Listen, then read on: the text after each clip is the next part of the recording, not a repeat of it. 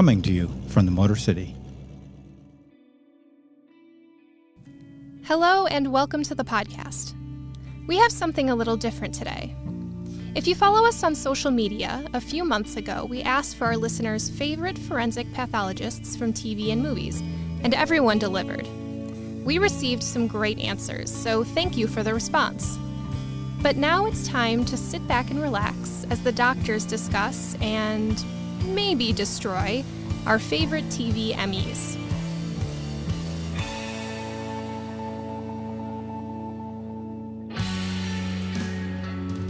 Hello, and thank you for joining us again for another episode of Detroit's Daily Docket.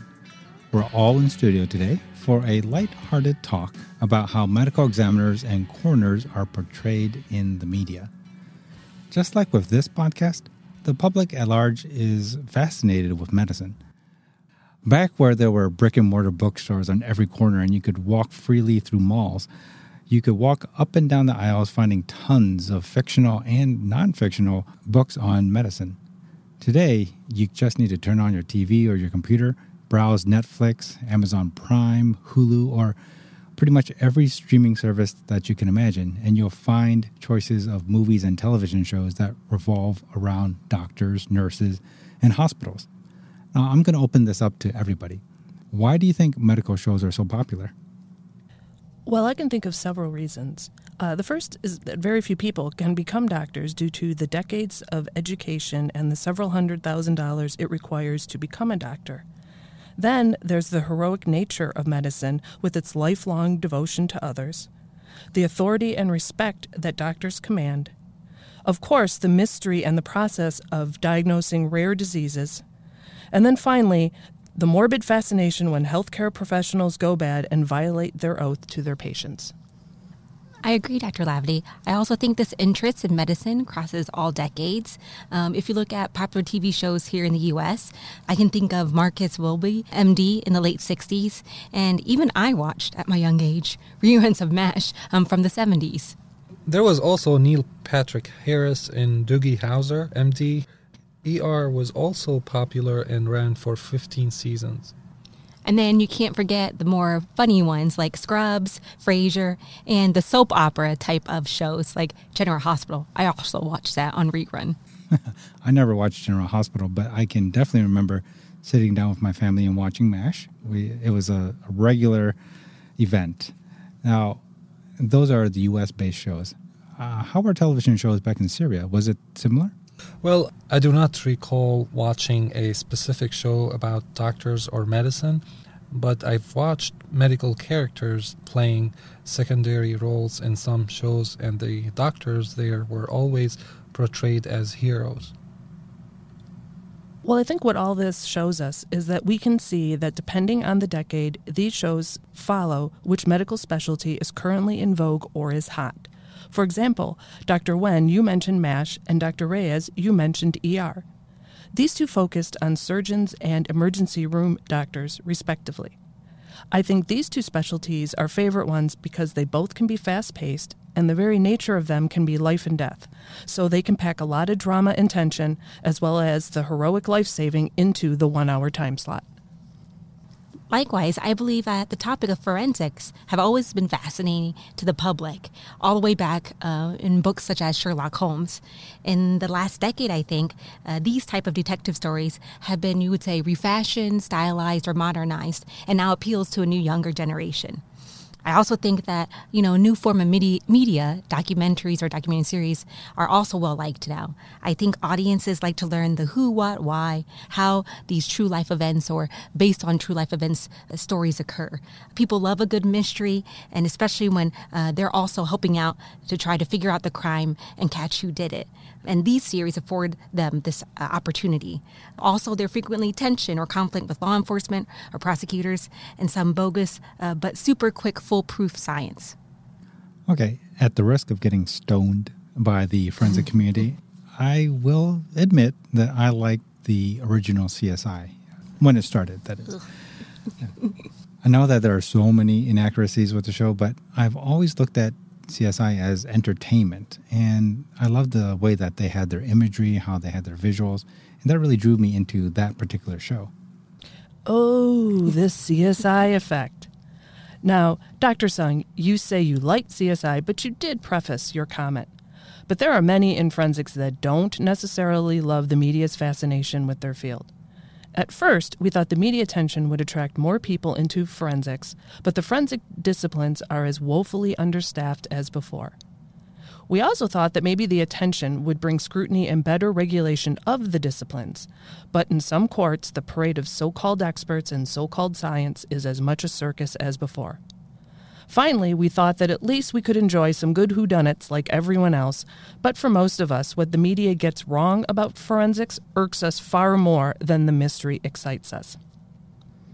And then, of course, there's how the forensic pathologists are usually portrayed in the media. We are usually stereotypically portrayed as people that are either socially awkward or downright antisocial. And here's our favorite they are almost always eating lunch while performing autopsies, which are done maybe wearing a pair of gloves, and that's about it. Because obviously, wearing a mask would get in the way of all that eating, and the aprons would hide the dirty scrubs and pot bellies that we all have. In other words, forensic pathologists are often used for a chuckle in an otherwise humorless story, movie, or show. Okay, it's hard for me to hear myself defending these shows, but I maintain that they're for our viewing pleasure. Let's face it, showing the delicate and difficult conversations that we have with grieving families or testifying to a jury about some complex case just it's not that fun to watch. And as for not wearing the basic PPE, I know that I have a face perfect for audio podcasts, but uh, TV producers and uh, movie producers they pay a lot of money to show their beautiful actors, and they don't want to cover them up with a respirator or those not so flattering blue gowns and uh, white bunny suits. Okay, point taken. Something that does bother me in the media is the general lack of scrutiny on who is deemed the quote unquote medical examiner or coroner. Oftentimes, they're not forensic pathologists, but maybe general pathologists or other doctors in other medical specialties. In the real world, doctors practice in the specialties in which they have been trained and are board certified in. If a jurisdiction has access to a forensic pathologist, one who trained and is board certified and whose entire practice is performing medical legal autopsies to determine the cause and manner of deaths, they will utilize this doctor over a pathologist who work in a hospital has no training in forensics except for a few weeks in their pathology residency has only performed a handful of autopsies and has no access to forensic labs while there are exceptions like Dr. Ishikawa's practice in Hawaii you don't want a forensic pathologist to read out general pathology slides, and you don't want a hospital pathologist to interpret blunt force head injuries. Also, oftentimes on these shows, the forensic pathologist travels to other states or countries to examine case as part of the story. In reality, pathologists can only perform autopsies in the states where they are licensed to practice medicine. Now, I'm going to nitpick a little bit, per usual, um, but I think many a times the pathology in these types of shows are often described wrong. Like the words are mispronounced, medical explanations are simply just made up. And it amazes me that shows still have trouble with this when they could simply Google, Wiki, even YouTube medical jargon. It's literally just a mouse click away. Um, there's so much fascinating and cool stuff in medicine that I really don't understand why science has to be made up. But it is on these shows. It also goes without saying that uh, the forensic pathology and laboratory science is twisted from reality, either uh, out of ignorance or because stating that the time of death is in a two hour window or for obtaining DNA results fits the storyline better uh, than the realistic 8 to 12 hours or even days to weeks that usually occurs in an autopsy. Now, I agree with all that, but uh, instead of us just sitting here ranting about TV shows, uh, for the past few weeks, we've reviewed television portrayals of medical examiners or coroners that were suggested by our listeners, just to see what these shows got right and what they got wrong. We divvied up the list amongst ourselves and set out to watch a few of the episodes from each show. Now, I like watching TV just as much as the next person, but doing this was really stretching my definition of fun. Maybe with the exception of Dr. Wynn, who very wisely chose doctor mm-hmm. Rogers on Law and Order. For the rest of us, we want some of our hours back. So I'm going to start off with Dr. Laverty, who has probably one of the most famous medical examiner slash coroner TV shows. Yes, we have to start with Quincy ME, the grandfather of all medical examiner and coroner based television dramas. Dr. Quincy was portrayed by Jack Klugman and ran for eight seasons from 1976 to 1983. It originated as a 90 minute made for TV movie and was so popular that a 60 minute TV show was greenlighted. The show used the same actors in different roles in different episodes, and Quincy himself appeared in every episode but one. That episode dealt with a body that had been brought to the morgue where it was determined to still be alive. And Klugman refused to appear in the episode as he thought it was insulting to portray Quincy as not realizing the person was still alive at the scene. Now, this may seem ridiculous, except that this happened in 2020 in another county here in Michigan. Now, Quincy was a forensic pathologist and medical examiner who worked at the Los Angeles County Coroner's Office. The show never revealed his first name, though his office door and business cards read Dr. R. Quincy. He was almost always at odds with the police, and a typical episode had Quincy conducting an investigation and finding the murder with little to no help from the police. He frequently left LA to find the killer, and he included his friends and girlfriends in these investigations. In later seasons, Quincy also got on a soapbox and addressed various social issues such as drunk driving laws and the dangers of punk rock music. Go Fight City Hall to the Death is the first episode of the series. So let's start with what was good. Quincy wore gloves while examining the body at the scene, and the injuries are actually described fairly accurately. So, what was bad? The victim's hands were placed in plastic bags at the scene and condensation occurs in plastic bags, so paper ones are preferred to preserve evidence. Quincy also declared that large, powerful hands broke the victim's neck. And as we all now know, neck fractures occur due to many factors, the age and health of the victim being the most significant, and you can't make any assumptions about strength. And Quincy used a floater or a drowning victim recovered from the water after a length of time to gross out a police academy class that was assigned to watch an autopsy well, okay, maybe sometimes we do do this. and now what just was plain ugly. Quincy used racist Asian slurs to his assistant not even 10 minutes into this very first episode. He also invented a technique to lift fingerprints off the victim's neck, which was never explained and it didn't end up working anyway. and of course, Quincy himself questioning the witnesses, going to Mexico with his girlfriend to continue the investigation that included an exhumation.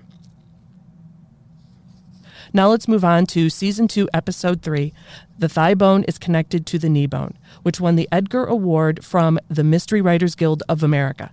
So I had high hopes for this episode. okay. The good? Well, Quincy is teaching an elective course in forensic pathology in medical school. One student who cannot see that forensic is deceptively simple although it is actually extremely nuanced and hence is its own subspecialty for a very good reason, heckles Quincy right out of the gate. Quincy calls him on it, saying this is not a course in comedy, this is a course in pathology, and asks him to leave if he cannot take it seriously. While this seems ridiculous, that an adult this close to being a doctor would act so juvenile and heckle an instructor, this actually has happened to me when I lectured on forensic pathology at a local medical school. Okay, now let's move on to the bad, everybody. So, a construction worker finds a human thigh bone at a construction site. He notifies his supervisor, who laments that reporting it to the police will hold up the project that is already under a time crunch, and he tells the worker to dispose of the bone. Now, we can see that actually happening, particularly when projects are running behind deadline. But later on in the episode, Quincy's boss, after already knowing the bone is human, tells Quincy to stop the investigation and let it go. Now, this would cost the chief medical examiner his job and his medical license. This femur bone then makes its way to Quincy and his med school class. All right, now all of the ugly. Quincy acts like an anthropologist, he's not, and declares that everything can be determined from one bone that being the identity, the height, the weight, the ethnicity, the nationality, the health, profession, and cause of death. Now, while some of this is true, it's certainly not for all of it. He has this class conduct multiple tests on the bone, look up medical records on college students, and conduct interviews and investigation. All while Quincy is working with a police artist to recreate the entire man. Yes, that is face and all, and yes, from a single thigh bone, everybody. When he finally gets his actual lab to examine the bone, they declare that based on lead deposited in the bone on electron microscopy that the victim was shot with a 32 caliber weapon. No, no, no. Finally, in a hospital corridor in Lubbock, Texas, and don't even ask what bogus science and conclusions got us all to Texas. Quincy grabs the gun from the killer's hand after the killer monologues and after Quincy explains in painful detail the criminal charges and sentencing to him. Now, unless Quincy is going to sh- shoot the writers of this trek, no, no, no. Okay, now we'll move on to season 8, episode 8, Next Stop Nowhere, the infamous punk rock episode. Now, I'm a very private person, but anyone who knows me or visits this office while I'm working knows that I always perform autopsies in Nine Inch Nails t shirts. And of course, scrub pants and my PPE. So, live shows were my oxygen during high school and college years, and I've seen hundreds and hundreds of shows. In 1990, at a tiny club in Detroit called the Latin Quarter, I saw Nine Inch Nails first open up for the Jesus and Mary chain, and then Peter Murphy a month later, and then finally headline a New Year's Eve show. Game changing. And I could do an entire episode on why there is no show like a Nine Inch Nails show and discuss the very best ones with you.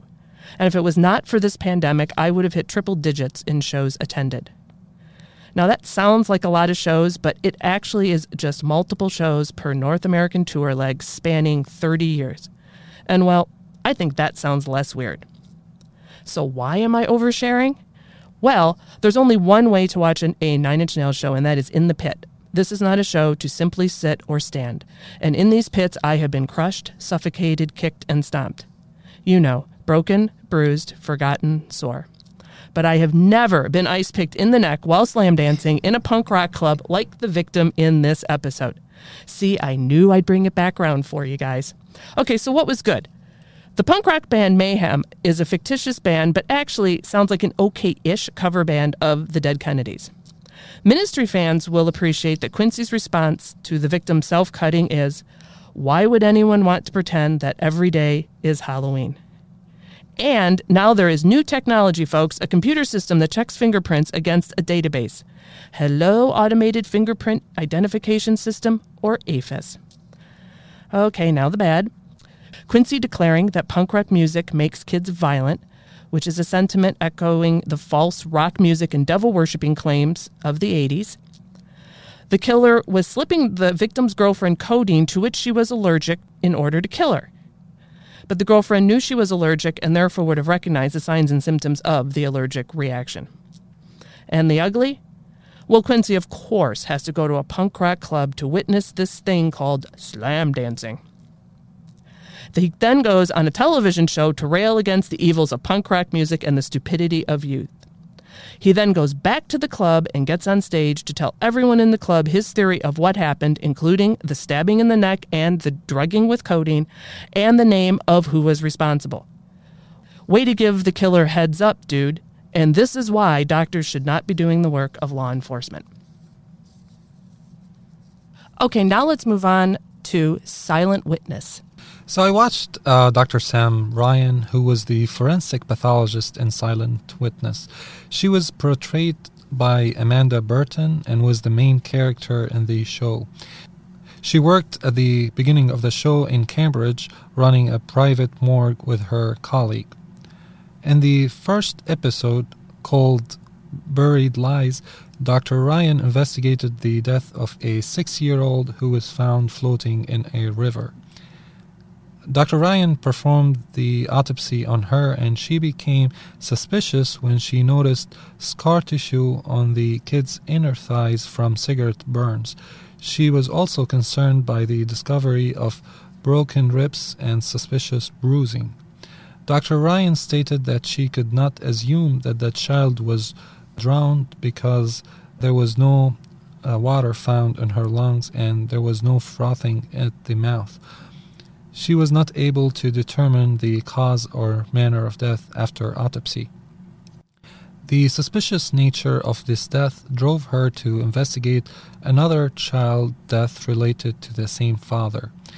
She went to a prison to meet another woman uh, who was there for murdering her daughter. The woman was taking the rap for the same guy who was the father of the girl who drowned. She ultimately concluded that both of the girls were murdered by the father after she exhumed the body of the girl who was supposedly killed by her mother.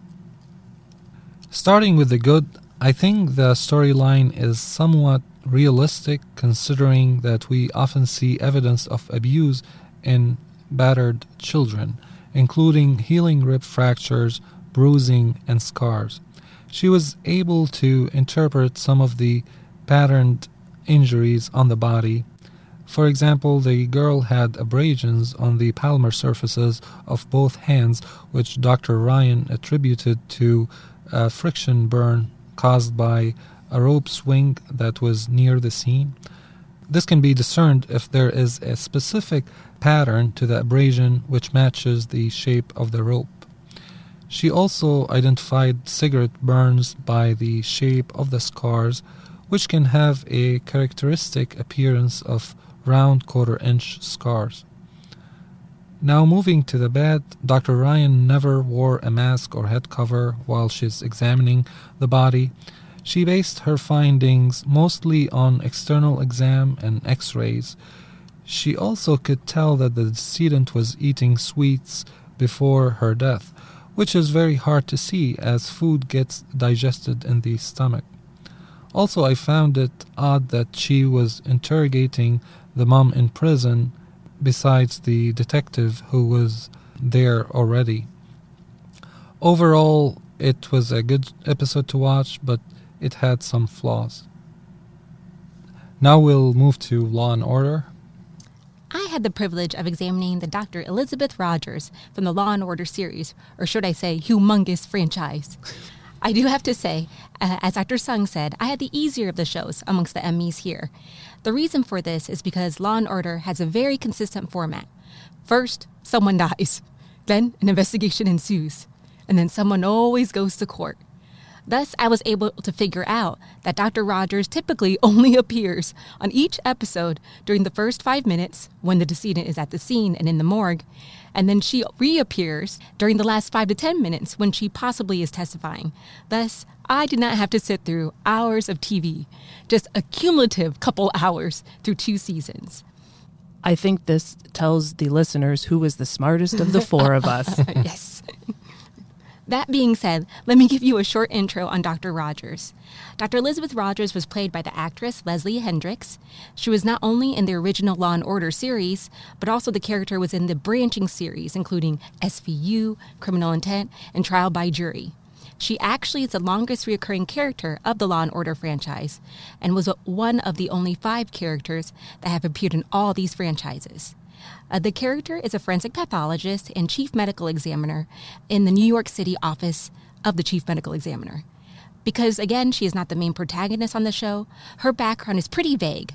But through a couple episodes, I was able to figure out that she originally wanted to be a surgeon, but midway through her residency, she discovered she could not stand cutting into live persons. I can honestly say that I share this sentiment. I'm sure many others as well here. Her hobbies include classical music, books, and reading crime novels. Go figure. Besides that, after watching Dr. Rogers, I think she's intelligent, feisty, and a dedicated forensic pathologist that has a no nonsense manner and is very confident. That being said, there were both highlights and lowlights when it came to accuracy in portraying forensic pathology in the show. Again, because my ME wasn't a main character and only appeared for a few minutes in each episode, I'm going to focus on recurring forensic pathology issues I saw during two early seasons of the original Law and Order. First, starting off with the good. The morgue or the autopsy suite is pretty accurate on the series. It appears in a basement, and I commend the show for not glamorizing the room. It has old tiled surfaces, autopsy grossing stations, and even scales, and old biological posters that all morgues seem to have hanging somewhere. also, all the MEs in the morgue do wear scrubs. Most of the time, I do see the MEs or the techs wearing gloves, but there are those few times where the gloved hands somehow are able to touch the body of the decedent, then the ME's face, and then sterile papers. Big no no in our field. I did want to discuss one particular episode that I believe accurately portrayed a social issue that MEs or forensic pathologists face today. In season 14, episode 11, a homeless man is found with injuries facial fractures, tibia fibula breaks, uh, or we call them bumper fractures, and also evidence of car remnants like glass and paint on his body and clothing. In the episode, a woman admits to hitting the decedent with her car. Thus, Dr. Rogers determines the cause of death to be head trauma due to motor vehicle accident. We find out that the decedent's family is Jewish and would not like a full autopsy, meaning they didn't want an internal examination based on these religious grounds. Thus, Dr. Rogers obliges their request. But the defense submits a motion to conduct a full independent autopsy. The defense's consulting forensic pathologist then finds a subdural hematoma that appeared to be bleeding chronically. He also found contrecoup contusions to the brain. He states that these injuries ultimately caused his death, and since they were chronic, they must have occurred prior to the motor vehicle accident, and likely he was beaten. When Dr. Rogers is confronted by this opposing opinion, she admits that she missed these findings because she did not do a full autopsy. Again, she didn't do one because of family's wishes. To our audience, remember the medical examiner's job is to investigate deaths that are sudden, unexpected, suspicious, and violent. In states such as New York and Michigan, autopsies are performed at the discretion of the medical examiner to determine the cause and manner of death, meaning we, medical examiners, have the ultimate decision if we do an autopsy or if we don't. In instances, the medical examiner may take into account strong objection by the next of kin, especially for religious objections. Thus, I think in this episode, Law and Order accurately portrayed an ME taking into account a family's wishes. I'm sure that there have been many times that you all have had con- to consider family requests. Yeah, sometimes this goes both ways. There's families who are requesting that we perform the mm-hmm. autopsy, but on the same token, there are those that really are wishing us not to perform an autopsy. And when we're confronted with those requests, we sometimes can actually speak with family members to see what it is that they're either objecting to or what it is that they want us to look for. And like I said, it goes both ways. Sometimes we oblige their request, sometimes not, and we have to explain to them some of the potential complications of not performing an autopsy if they're really objecting to having one performed. And I think that's a very important point that you mentioned here. We notify the family that there are complications for not performing uh, an autopsy if um, they want to go to court and prosecute whoever caused the death. This might complicate the process of trial. Now, moving on to the bad there are recurring loosely accurate forensic pathology concepts that are constantly utilized in many of the episodes of Law and Order. Again, as I said before, Law and Order episodes always have the same format. In the first five minutes, someone finds a body. After the body is found, an assistant medical examiner, not the deputy or the chief, is always on scene, telling the officers the time of death. Like, I mean, the exact time of death and they frequently reference the body core temperature as their evidence for time of death. If you all have been listening to the other episodes of Detroit's Daily Docket, we recently discussed time of death and postmortem changes. On that episode, Dr. Laverty stated that time of death is an estimation based on postmortem changes and scene investigation. Again, it's an estimation. Thus, it can vary based on many factors the decedent, weather, additional info, even amongst experts. Unfortunately, as Dr. Laverty stated, it's not very accurate. Best that we can do is estimate time as hours for the first 24 to 36, days to weeks as body decomposes, and months to years upon skeletonization of remains. Thus, in our Law and Order series, I think it is very rare that an ME would ever give a specific time, like 8 p.m., for an unwitnessed death. Have any of my more seasoned mentors ever given the exact hour in which someone died? Never. Never. Exactly, exactly. Also, although we may use algor mortis or body temperature to help in determining time of death, it's not as easy as Law and Order depicts. Typically, it's done rectally, or you stick a thermometer in the abdomen into the liver. There are also formulas that we can use. Again, if you would like these formulas, listen to season two, episode four of our podcast. There, Dr. Reyes explained the equations and that you have to utilize some assumptions that may not be true for each individual. Thus, I would say that in real life forensic pathology, we would rarely ever just use body temp to estimate time of death. Another issue that reoccurred in Law and Order, and similar to Dr. Reyes, is the amazing ability for Dr. Rogers to know exactly what the decedent ate and utilizing that for estimating time of death. For instance, in one episode, she could tell that the decedent ate chili dogs with specifically Tabasco sauce. Hey, and don't knock Tabasco sauce. Uh, first, who puts Tabasco sauce on their hot dog? I raised my hand. Oh no. well, in this episode, uh, this was important because apparently only a specific restaurant in New York City is known to serve chili dogs with Tabasco sauce, and thus they could find out when he had eaten in the restaurant. For our audience, although we regularly look, describe, and estimate volume of stomach contents, and note that in our autopsy report, it is difficult to discern specific foods in stomach contents and utilize that to estimate time of death. The reason is because there are so many variables that affect gastric emptying time, including what type of food, such as is it liquid or solid, amount, the health of the decedent, and decompositional changes. Although Law and Order makes it look like all we have to do is look into the stomach, to accurately use stomach contents, the literature states proper evaluation for gastric emptying includes documenting the stomach contents, microscopic examination of the contents, examination of small intestine for undigestible markers, toxicology analysis, and then also the medical history of the decedent. There are some generalizations in textbooks that say a light meal will be in the stomach for about one and a half to two hours, a medium meal up to three to four hours, and a heavy meal up to four to six hours. One attending that I know uh, would tell me that readily identifiable food by the naked eye inspection was usually ingested within a two hour period. But again, stomach emptying and thus stomach contents are a complex multifactorial process that seems to always be portrayed inaccurately in these TV shows. Again, for my seasoned colleagues, have you ever been asked the specifics of stomach contents in court? No. Neither have I. But you know, on occasion, you can, you might be able to draw some information from mm-hmm. stomach contents. If you have a decedent who is eating non-food items, that may lend support towards a cause of death. But in general, no is the answer. We don't look at stomach contents with a fine tooth comb, and I can't even imagine trying to look at histology oh, from Oh. stomach contents. I have to say, though, I think what is more unbelievable than their use of the stomach contents is that they want us to believe there's only one restaurant in New York City that has Tabasco sauce available to put on food. Agreed. Agreed. Moving on to another inaccurate use of forensic pathology terminology in Law and Order. In each episode, Dr. Rogers is typically asked what the cause of death is.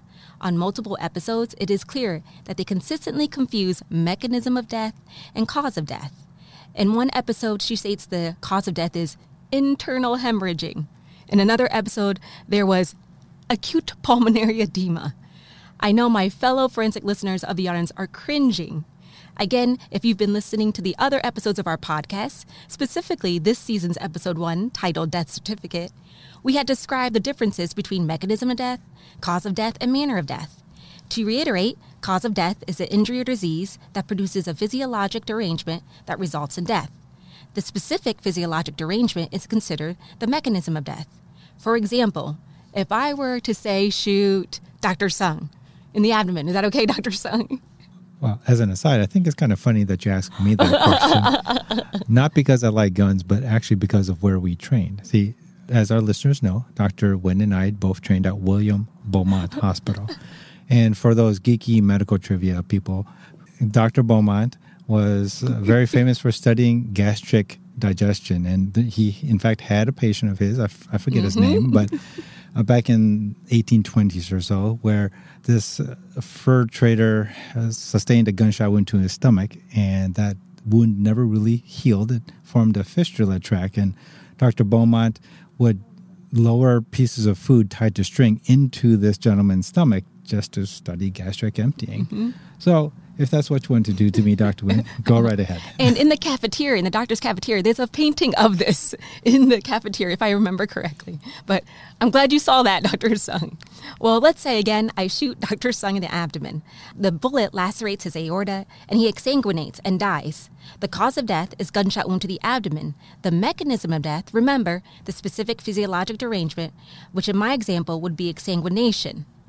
The reason this distinction needs to be made is because mechanisms of death have many different causes. Thus, if I were to just put exsanguination as a cause of death on a death certificate, no one would know that I shot Dr. Sung. Thus, it's important to accurately put the cause of death. So let's pick apart the law and order examples I gave you. Internal hemorrhaging. What do you all think? Physiologic, not cause of death. For sure. Exactly, exactly. We later find out in the episode that he was kicked. So they do finally say internal hemorrhaging due to kicking. I still cringe at this cause of death. I think our office would be more prone to say blunt force trauma. In the case of acute pulmonary edema, we later find out in the episode that it was due to flu, or as Dr. Rogers more accurately stated, acute pulmonary edema, a direct result of the flu. Again, not what I would have written in my report. Likely, I would have just put pneumonia due to flu or even influenza pneumonia. To end my analysis of Dr. Rogers, I wanted to quickly debunk the most bogus inaccuracies in some of the episodes. First, as Dr. Laverty earlier stated, you are not allowed to eat in the autopsy room. In one episode, Dr. Rogers is eating a sandwich next to a decedent in the autopsy room. So wrong and not real. Second, no one is wearing masks or PPE, specifically N95 masks. It is the standard of our practice that during autopsies, especially if bodies have been surgically open, that everyone must don or wear an N95 mask. This is a regulation that we've had before COVID. In the early Law and Order episodes, the only time I see Dr. Rogers wear a mask is when they had a severely decomposed body and was avoiding the smell. Lastly, and maybe I'm just being a little too picky, in the early episodes, Dr. Rogers would describe the findings of her autopsies, both external and internal examination. But when they showed the decedents, the decedents never had a Y surgical incision. I guess she based all her findings on just the external exam and radiology. Well, there is that movement of people uh, wanting virtopsy or virtual Yes, mhm. autopsies where they have combination of CT and MRI images. So maybe, Maybe back in the 90s, they were already doing it. oh, very good. Now, going back to Dr. Reyes, who's going to review Rizzoli and Isles. Rizzoli and Isles is an American crime drama television series starring Angie Harmon as Jane Rizzoli and Sasha Alexander as Maura Isles.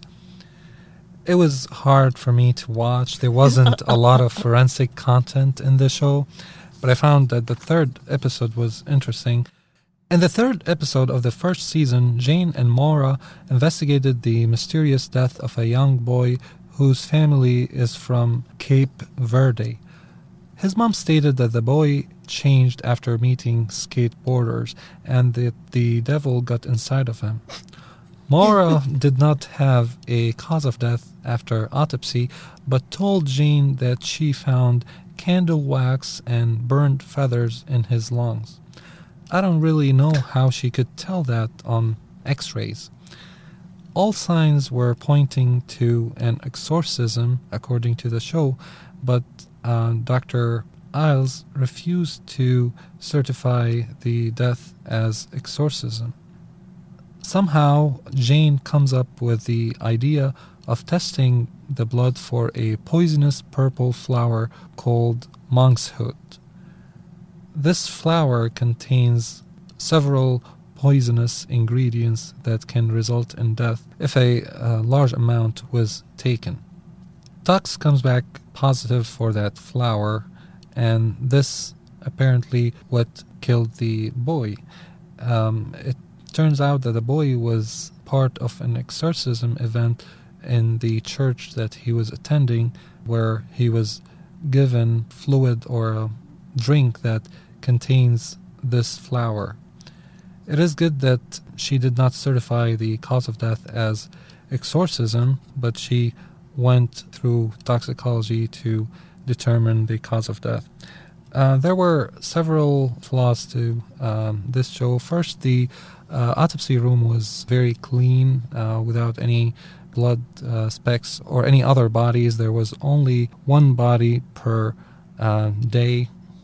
Um, the decedents appeared to be very clean, without any blood leaking from their nose or mouths, and the post-mortem examination was mostly external I'm not sure if there are other episodes which show the Y incision, um, but I have only watched a few of them, and they were more focusing on the personal lives of the detective and forensic pathologist rather than the forensic events in this show.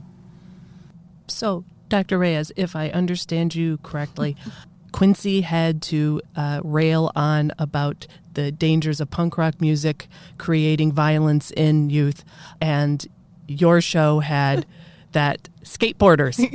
yes, uh, skateboarders yes. Skateboarders put Satan devil. into the child, yes. and yes. okay, the devil did it. Just wanted to make sure. Let's uh, move now to Psych by Dr. Sung. Yes, I watched the show Psych, and this show, similar to Law and Order in the makeup, where the coroner is not the main character of the show, made it a little bit easier for me to watch this. now, the show is a comedy, so that made things a little bit easier. Also, it's it's not meant to be taken seriously. So, some background information on Psych. It ran from 2009 to 2014. So, quite a few seasons, maybe not as many as Law and Order, but it had a pretty good run. And the coroner for this show entered in in season four, and his name was Woodrow or Woody Strode, and he was played by Kurt Fuller. And like I said, he was not the main character of the show. Now, the show's Psych revolved around two people. They were uh, essentially people pretending to be psychics and one of the main characters, his name was Shawn Spencer, he had this heightened observational skills where he had this incredible memory and incredible way of observing things. And his friend, Burton Guster, helped the Santa Barbara Police Department with their crimes using their quote unquote psychic abilities. The way the coroner fit in, uh, just like Law and Order, somebody always got killed. And the conclusions that the coroner came up with, I felt were pretty hard to swallow. Now, some accuracies of the show was that the morgue did, in fact, look like some of your standard morgues in the basement of a hospital. It had the tiles from the 50s, 60s, and 70s. The lighting was pretty poor, and it had your standard autopsy table. But that's pretty much where the similarities ended some of the same themes are occurring over and over. And in fact, in this show also, there was an episode in late in season six where Dr. Strode, the coroner, was eating strawberries and I think it was creme fraiche over the body of the decedent. And as I said, some of the conclusions that the coroner made were pretty ridiculous in the episode in which the coroner first appeared, and this was in season four, there was a decedent that was recovered from a motor vehicle collision. And Dr. Strode, actually, I, I don't know that he was a doctor. They never really go over his background, but be that as it may, I will elevate him to being a doctor.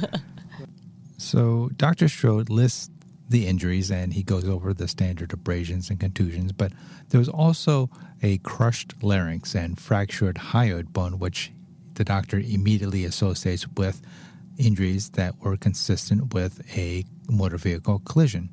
And thankfully, the psychic or fake psychic was there and he made those observations and suggested that the decedent may have been strangled. And ultimately, the show episode resolved fine and the killer was caught. No thanks to the coroner, though. Now, Thanks to the psychic, though. Yes. Thanks to the psychic. Yes. The the fake psychics. Yes. and in another episode, this involved the individual who was shot by a weapon, and the coroner was able to determine exactly which rifle was used because he would use his own weapon to shoot uh, watermelons, steak, and planks of wood, and likened the injuries to these artifacts to the gunshot wound on the decedent. And that, of course, helped the Santa Barbara police find the actual killer. But like I said, the whole show, in regards to the use of the coroner, was pretty ridiculous. but entertaining because it was a comedy show. Mm-hmm. The next show that I reviewed was Body of Proof. And this was a short lived show. It ran from 2011 to 2014. And the main character happened to be the medical examiner. And her name was Dr. Megan Hunt, and she was played by Dana Delany. And the background of Dr. Hunt was that she was a very prominent and highly intelligent neurosurgeon. And it happened one day she was driving her car and she was having an argument with her ex husband about you know, various ex spousal things. And she got into an accident. And unfortunately for her, she sustained some injuries and some paresthesias, which prevented her from doing neurosurgery.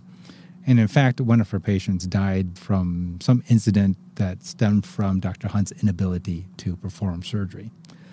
From that, they're a little fuzzy on how she became a medical examiner, but they claim that she was an actual forensic pathologist. And in order to be a forensic pathologist, you have to go through pathology residency and fellowship. They don't explain that in the show, but let's just, once again, elevate her to a forensic pathologist.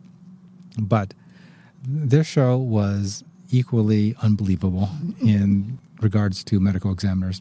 Not because she was super intelligent. In fact, we have many super intelligent people working with us, but the way that she went about it was very difficult to even accept.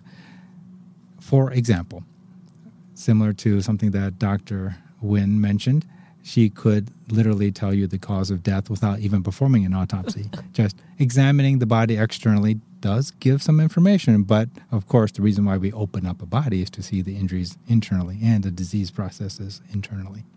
Similar to what Dr. Reyes described, much of the show was not necessarily about the medicine, but about the internal conflicts that Dr. Hunt had. Other things that were also very similar nobody wore respirators. Once again, you have to see the people's faces. And she had beautiful red hair, which flowed over her autopsy gown. Know, very, you know, and the autopsy suite was immaculate. It really was very beautiful. Uh, it was rather small and had a single table and I think some glass walls that anybody could just walk around and start viewing an autopsy at.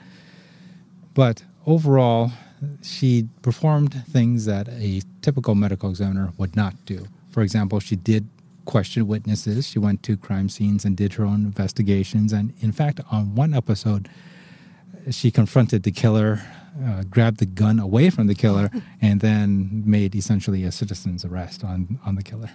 so, all in all, fairly unbelievable. So, not good enough hands for neurosurgery, No. but good enough hands to do autopsy and do a citizen arrest. Yes. Okay. Yes. Okay, so we're going to end with Rosewood. Dr. Beaumont Rosewood was portrayed by Morris Chestnut for the show's two seasons from 2015 to 2017.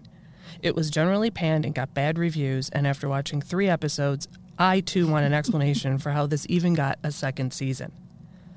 Dr. Rosewood was a private pathologist working in Miami, Florida, so he was not trained in forensic pathology, nor was he a coroner or medical examiner. According to IMDb, his state of the art laboratory equipment, Sherlock Holmes like powers of deduction, and quick wit are his main tools. Oh, why did I choose this show to watch? Okay, the good can be summarized as this the episodes have clever titles such as Fashionistas and Fasciitis, Aortic Atresia and Art Installations, and Thorax, Thrombosis, and Threesomes. Someone Googled medical words, but why? Why could they not read what they actually oh, no. meant? I watched the pilot episode, which has no such clever title. The series starts with Rosewood out for a jog and happens upon a crime scene, a jumper off of a high rise. The detective on the case does not know who Rosewood is, but he is allowed to crash the crime scene. He asks the medical examiner to show him the eyes and the gums of the victim and declares, without an autopsy or examination of any injuries, that he had terminal cancer, specifically a pancreatic tumor blocking the bile duct, and after protracted vomiting resulting in dehydration, the man committed suicide. Now, I'm sure the writers thought that they were dropping the mic five minutes into the show, but this is so insulting to both police and pathologists alike. Okay, his private lab. Well, you walk up to a wall of windows, allowing you to see everything going on inside, and you simply walk through the door. And 10 feet away are his assistants running laboratory tests. So clearly, lab safety and regulation and accreditation are not concepts in this universe. His autopsy was performed on a Mission Impossible like soundstage, and he wore no PPE or protection other than one pair of gloves.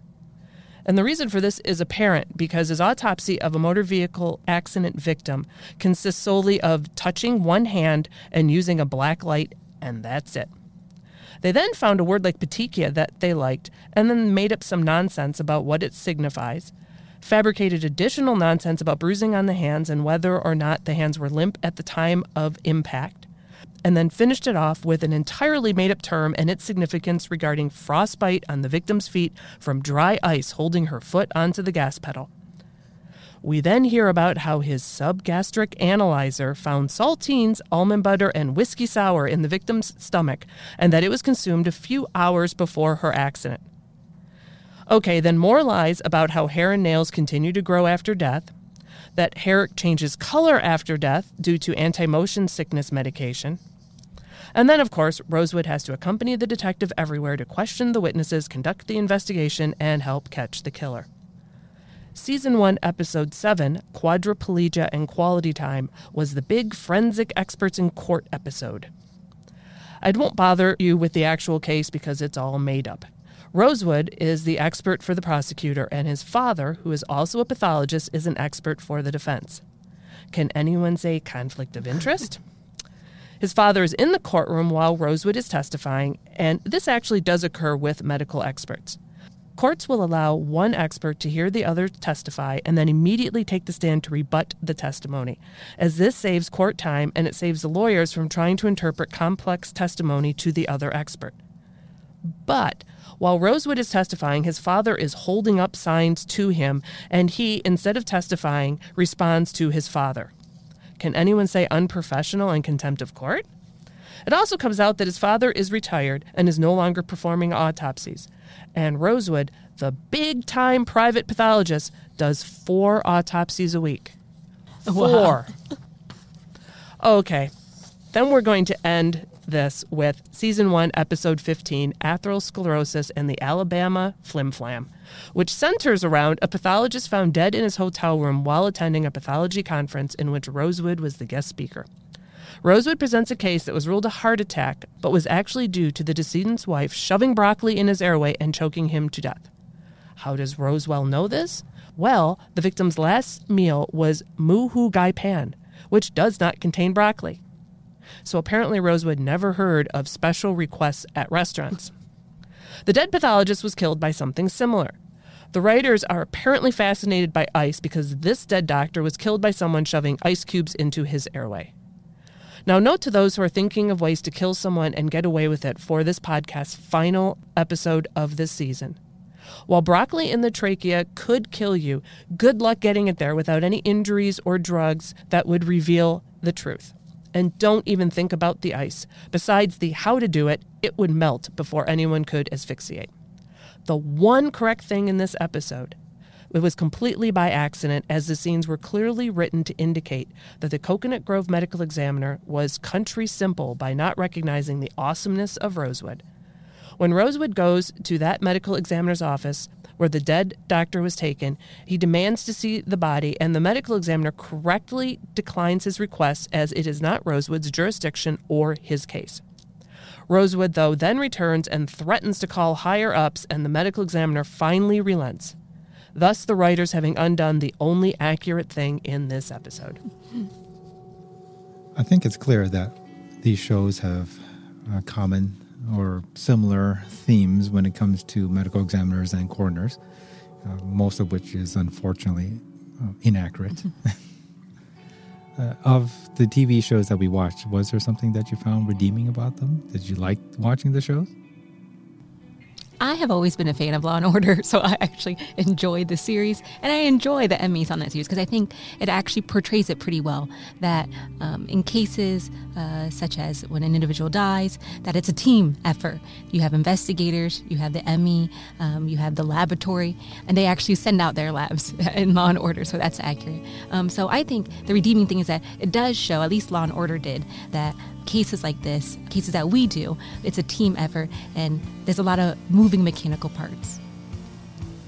Silent Witness show was good overall, but the characters were cold, stiff, and the background music uh, was terrible. I don't know. I have always loved Law and Order. Mm-hmm. My husband and I, we've watched it so much that we know uh, when the actors start to recur what previous season and episode they were actually in. Um, so I would say that her portrayal certainly has never impacted my enjoyment of the show. yeah, I can't say that Body of Proof would be on my Netflix top list. but if you're looking for a laugh, sure, watch Psych. Well, thank you, everyone, again for listening to another episode of Detroit's Daily Docket. And just as Dr. Laverty has said, please, if you have scenarios in which you think you can get away with murder, please forward that to our Instagram page or contact us via email. Thank you again.